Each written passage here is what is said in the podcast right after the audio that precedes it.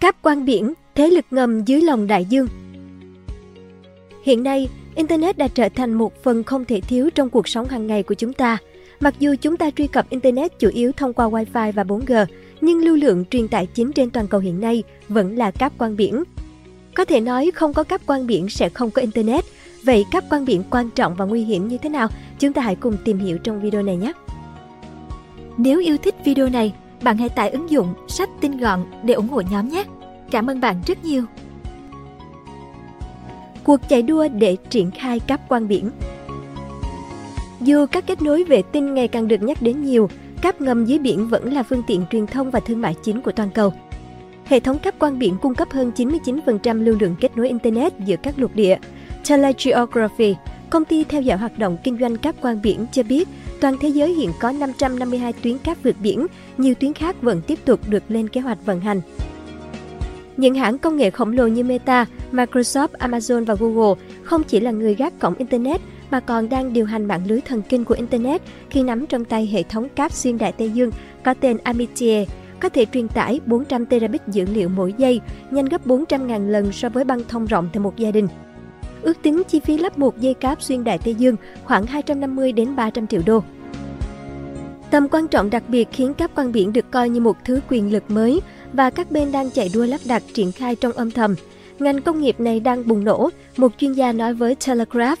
Họ đang liên tục xây dựng suốt ngày đêm. Khác với những lĩnh vực khác, quá trình lắp đặt cáp biển thường được giữ kín. Một trong những cách tốt nhất để bảo vệ cáp ngầm dưới đại dương là không nói về nó, chuyên gia này cho hay.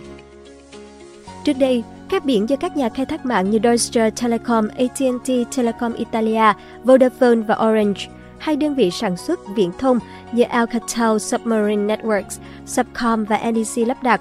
Còn giờ đây, hầu hết ông lớn công nghệ Mỹ như Facebook, Amazon, Apple, Netflix, Google, FAANG cũng đã tham gia và đều có những tuyến cáp quang biển của riêng mình.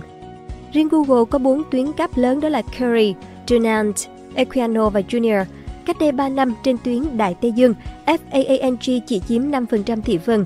Giờ đây họ chiếm 50% và con số có thể tăng lên 90% 3 năm tới, một chuyên gia về viễn thông cho biết. Từ sản xuất dây thừng đến kinh doanh cáp quang Nhà sản xuất cáp quang biển nổi tiếng bậc nhất hiện nay là Subcom. Công ty này có mặt trên thị trường từ những năm 1800, bắt đầu bằng việc sản xuất dây thừng. CEO Subcom David Coughlin cho biết khi đó hầu hết dây thừng được dùng trong ngành vận hành tàu biển. Một nhà máy bên cảng nước sâu có khả năng ra khơi nhanh và có kinh nghiệm trong việc quấn dây là tất cả những gì cần thiết để một công ty về dây thừng chuyển sang cáp quang. Ngày nay, những sợi cáp tốc độ cao có thể truyền trung bình 250 terabit dữ liệu mỗi giây. Tuy nhiên, công nghệ nền tảng của kết nối này vẫn được dùng từ thập niên 1800. Kỹ sư Werner Siemens và các nhà khoa học đã tìm ra cách đặt cáp điện dưới sông, vắt qua eo biển Manchester và biển Địa Trung Hải. Ban đầu, nhiều sợi cáp quang không chịu được sức ép nên đã bị xé toạc. Dự án cáp xuyên Đại Tây Dương đầu tiên đi vào hoạt động năm 1858. Khi đó, sợi cáp chỉ truyền đi hơn một từ mỗi phút và nhanh chóng thất bại. Sau đó, các nhà khoa học phát hiện độ tinh khiết cao của đồng có thể cải thiện khả năng truyền tín hiệu, lớp vỏ bọc chắc chắn hơn, có thể giúp giảm đứt cáp. Bộ lạp được lắp đặt định kỳ dọc theo cáp giúp tăng cường tín hiệu và lớp cách điện polyethylene thay thế vật liệu giống cao su trước đó. Những phát minh này tạo nên bước ngoặt lớn đầu tiên của ngành công nghiệp cáp, những cuộc gọi điện thoại xuất hiện thay thế tin nhắn điện báo. Một tuyến cáp xuyên Đại Tây Dương được lắp đặt năm 1973, có thể xử lý 1.800 cuộc hội thoại cùng lúc. Năm 1988, AT&T lắp tuyến cáp xuyên Đại Tây Dương đầu tiên sử dụng sợi quang thủy tinh thay vì dây đồng. Cải tiến này giúp tăng số cuộc gọi cùng lúc lên 40.000. Dễ bị tổn thương không phải cá mập hay thiên tai, các quan biển sợ nhất là những tác động từ con người. Nó được thiết kế để ngăn nước mặn ăn mòn, nhưng không thể chống lại sự tàn phá của con người. Tàu thuyền là một trong những rủi ro chính khiến cáp bị đứt, đặc biệt ở nơi có mật độ tàu thuyền neo đậu thường xuyên. Telegeography cho biết, việc lắp đặt cáp ngầm vô cùng khó khăn. Tuy nhiên, cứ sau khoảng 3 ngày lại có một tuyến bị cắt. Thủ phạm chính chiếm 85% vụ đứt cáp là thiết bị đánh cá và tàu thuyền neo đậu. Các con tàu thường thả neo để vượt qua cơn bão, nhưng bão lại đẩy thuyền di chuyển liên tục, kéo theo neo sắt dưới đáy biển cũng bị xô lệch và va vào các quan. Frank Ray, lãnh đạo hệ thống kết nối mạng siêu tốc của Microsoft cho biết, Hầu hết đứt gãy của cáp xảy ra ở khu vực nước nông gần đất liền. Ở đó cáp được bọc trong bộ giáp kim loại nhưng vẫn không đủ an toàn trước những tác động từ tàu thuyền đánh cá. Những tác động khác khiến cáp quang gặp sự cố là động đất, lở đất, biến đổi khí hậu do con người gây ra, đang tạo ra nhiều cơn bão cực đoan hơn. Các nhà khai thác cáp có thể xác định chính xác vị trí cáp bị đứt, nhưng tàu sửa chữa thường phải chờ giấy phép của chính phủ mới có thể tiến hành khắc phục. Ray cho biết, trung bình mỗi lỗi cần từ 2 đến 4 tuần sửa chữa. Đích ngắm của tấn công quân sự không đơn thuần là công cụ truyền tải Internet, nhiều trường hợp cáp quang còn nằm trong tầm ngắm của tấn công vũ trang. Thủ tướng Anh Rishi Sunak từng nói cáp quang biển không thể thiếu nhưng nó chưa bao giờ được an toàn. Trong báo cáo năm 2021, CNAS, nhóm chuyên gia cố vấn về an ninh quốc gia lưỡng đảng của Mỹ, cũng kết luận rằng cáp ngầm dưới biển rất dễ tổn thương trước các cuộc tấn công quân sự. Sự cố cáp quang có thể khiến các chiến lược gia, chính phủ mất tập trung, thậm chí đưa ra quyết định nhầm lẫn do phải ứng phó với việc đột ngột mất kết nối Internet. Chris Dougherty, thành viên cấp cao của CNAS nêu trong báo cáo, nhiều quốc gia hiểu vai trò tiềm ẩn của sợi cáp ngầm trong đại dương lớn hơn nhiều so với nhiệm vụ kết nối thông thường. Nó thậm chí có thể biến thành một mặt trận mới. Kết nối hầu hết các châu lục Do tầm quan trọng và đặc tính dễ tổn thương của các biển, một cuộc đua nhằm tự chủ đường truyền Internet không chỉ diễn ra ở quy mô các tập đoàn công nghệ mà còn là chiến lược của nhiều quốc gia.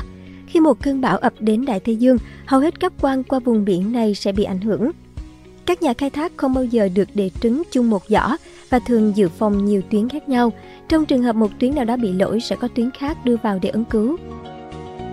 Công nghệ phân nhánh cũng đang trở thành đáp án phù hợp với những điều kiện địa lý khác nhau của từng khu vực.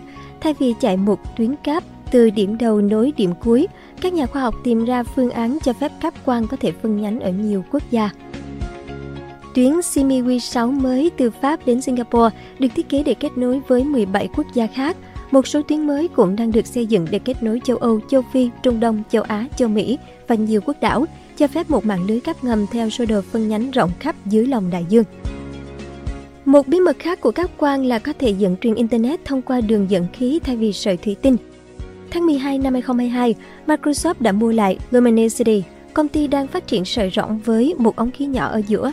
Tốc độ ánh sáng trong không khí nhanh hơn 47% so với trong thủy tinh, giúp giảm độ trễ, vốn là giới hạn chính của hiệu suất mạng. Sự trỗi dậy của Trung Quốc từ năm 2015, Ủy ban Cải cách và Phát triển Quốc gia, cơ quan quản lý kinh tế chính của Trung Quốc, đã công bố báo cáo đầy tham vọng và ra chương trình xây cấp quang xuyên quốc gia nhằm tạo ra con đường tơ lụa kỹ thuật số. Đến nay, nước này đã lắp đặt và đưa vào sử dụng mạng cấp quang biển ở 76 quốc gia, từ các nước láng giềng cho đến châu Mỹ Latin. Trung Quốc từng bị đánh giá tụt hậu quá xa để có thể bắt kịp Mỹ, Anh, Pháp, Nhật Bản trong lĩnh vực cáp quang, nhưng Huawei đã thay đổi điều đó. Từ đầu những năm 2000, hãng viễn thông này đã công nghiệp hóa công nghệ và thiết bị đầu cuối quang học, nhưng họ còn thiếu chuyên môn về sản xuất cáp. Tiếp đó, họ hợp tác với công ty lắp đặt Global Marine, Anh. Đến 2008, liên doanh Huawei Marine Networks ra đời.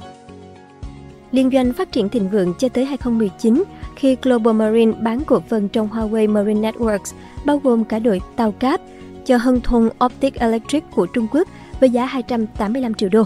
Thương vụ nhanh chóng đưa Hân Thùng lên tầm cao mới, trở thành một trong những đơn vị hiếm hoi kiểm soát toàn bộ chuỗi cung ứng bao gồm cáp, bộ lập, thiết bị đầu cuối và đội tàu. John Devos, cựu giám đốc của Alcatel Submarcom, cho rằng thương vụ chính là sai lầm của phương Tây. Họ có thể đổ lỗi cho chính mình, họ hoàn toàn ngây thơ, Devos nói. Trung Quốc được dự đoán sẽ sớm khiến phương Tây phụ thuộc về các quan biển, nhất là về những thiết bị hạ tầng sản xuất tại Trung Quốc. Gần đây, nước này cũng được cho là đang đầu tư một tuyến dưới biển trị giá 500 triệu đô kết nối châu Á, Trung Đông và châu Âu. Theo bốn nguồn tin nói với Reuters, ba nhà mạng China Telecom, China Mobile Limited và China Unicom đặt tham vọng tạo ra một mạng lưới cáp biển tiên tiến nhất và vươn xa nhất trên thế giới, gọi là EMA, nối Hồng Kông với đảo Hải Nam, sau đó đến Singapore, Pakistan, Ả Rập Saudi, Ai Cập và Pháp. Timothy Heath, Nhà nghiên cứu tại Rand Corporation nhận định việc Mỹ và Trung Quốc cùng xây những tuyến cáp riêng nối các châu lục có thể là dấu hiệu ban đầu cho thấy cơ sở hạ tầng Internet toàn cầu gồm cáp quang, trung tâm dữ liệu và mạng di động có nguy cơ bị chia rẽ trong thập kỷ tới. Biển đỏ, nơi mong manh của Internet toàn cầu Điểm nhạy cảm nhất của hệ thống Internet toàn cầu thuộc về khu vực Biển Đỏ tại Ai Cập, nơi giao thoa của 16 tuyến cáp quang biển lớn đi qua các khu vực từ biển Địa Trung Hải, nối châu Âu với châu Á. Trong hai thập kỷ qua, khu vực này được xem là một trong những điểm kết nối Internet lớn nhất trên thế giới, nhưng lại dễ bị tấn công nhất. Chúng thường gặp sự cố do mỏ neo tàu kéo qua và đồng đất. Phó giáo sư Nicole Starosielski của Đại học New York nhận xét, ở đâu có sự tập trung cao độ, ở đó dễ xảy ra vấn đề. Đây là điểm tập trung rất cao của các tuyến cáp quang biển toàn cầu, khiến nó dễ bị tổn thương hơn nhiều nơi trên thế giới. Vùng Biển Đỏ gần đây cũng nhận được sự chú ý từ Nghị viện châu Âu. Trong một báo cáo hồi tháng 6, cơ quan này nhấn mạnh khu vực này có nguy cơ gây gián đoạn Internet trên diện rộng. Điểm nghẽn nguy hiểm nhất đối với EU liên quan đến tuyến đường giữa Ấn Độ Dương và Địa Trung Hải qua Biển Đỏ, vì các kết nối cốt lõi đến châu Á đều đi qua tuyến này, báo cáo nêu đồng thời lo ngại nó có thể bị tấn công từ những người theo chủ nghĩa cực đoan, khủng bố hoặc là cướp biển. Bản đồ các tuyến cáp quang biển chạy qua Ai Cập cho thấy rõ vì sao mà các chuyên gia Internet lại quan tâm đến khu vực này nhiều năm. 16 tuyến cáp tập trung gần một chỗ và xuyên qua biển đỏ. Theo Telegeography, 17% lưu lượng Internet toàn cầu đi qua khu vực này năm ngoái, tương đương 178 triệu megabit trên giây. Để so sánh, Tốc độ Internet trung bình của Mỹ hiện là 167 megabit trên giây.